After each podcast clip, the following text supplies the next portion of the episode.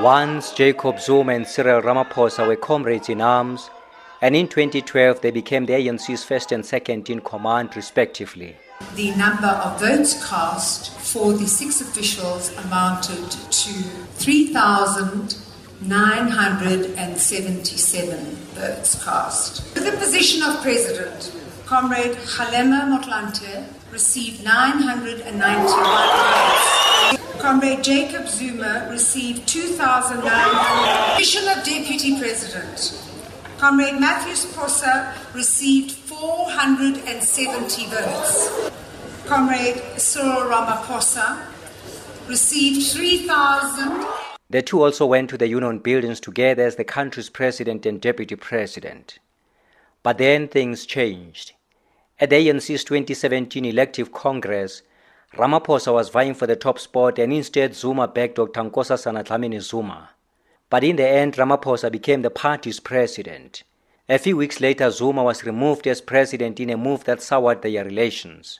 And in 2019, at the World Economic Forum in Davos, Switzerland, Ramaphosa and some of his ministers told the world that the Zuma presidency was a wasted nine years. When we came here, we brought a message of renewal, almost optimism about our country, and actually saying that we have come through a very dark period over the last nine years where there was policy uncertainty, where state institutions had been captured, and where corruption had run rife in our country. And we have been saying to everyone here in Davos. We've, we're putting that behind us. We're now in a new dawn. But Zuma had refuted the accusation in a statement saying he never blamed any of his predecessors. I never once blamed any predecessor or pointed any perceived failing of any predecessor when I came to the leadership. I focused on what we would do to achieve in the ANC and we focused on achieving those things. Close quote. Zuma's refusal to appear before the Zondo Commission has again pitted him against the current leadership, with Ramaphosa cautiously reacting to his attitude towards the Commission.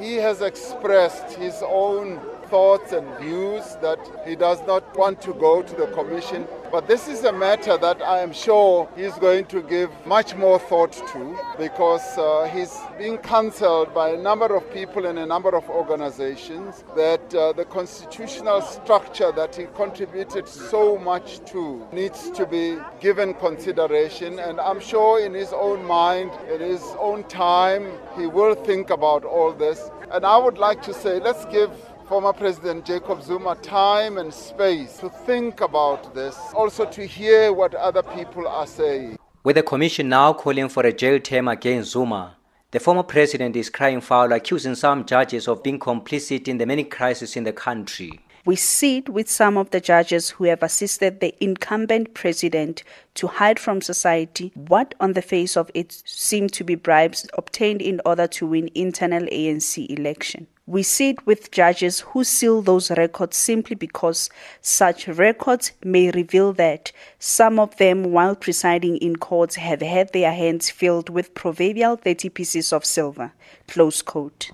It seems factionalism is deepening and battle lines are again drawn in the ANC ahead of its next elective conference. I am Tebo Mokobo in Johannesburg.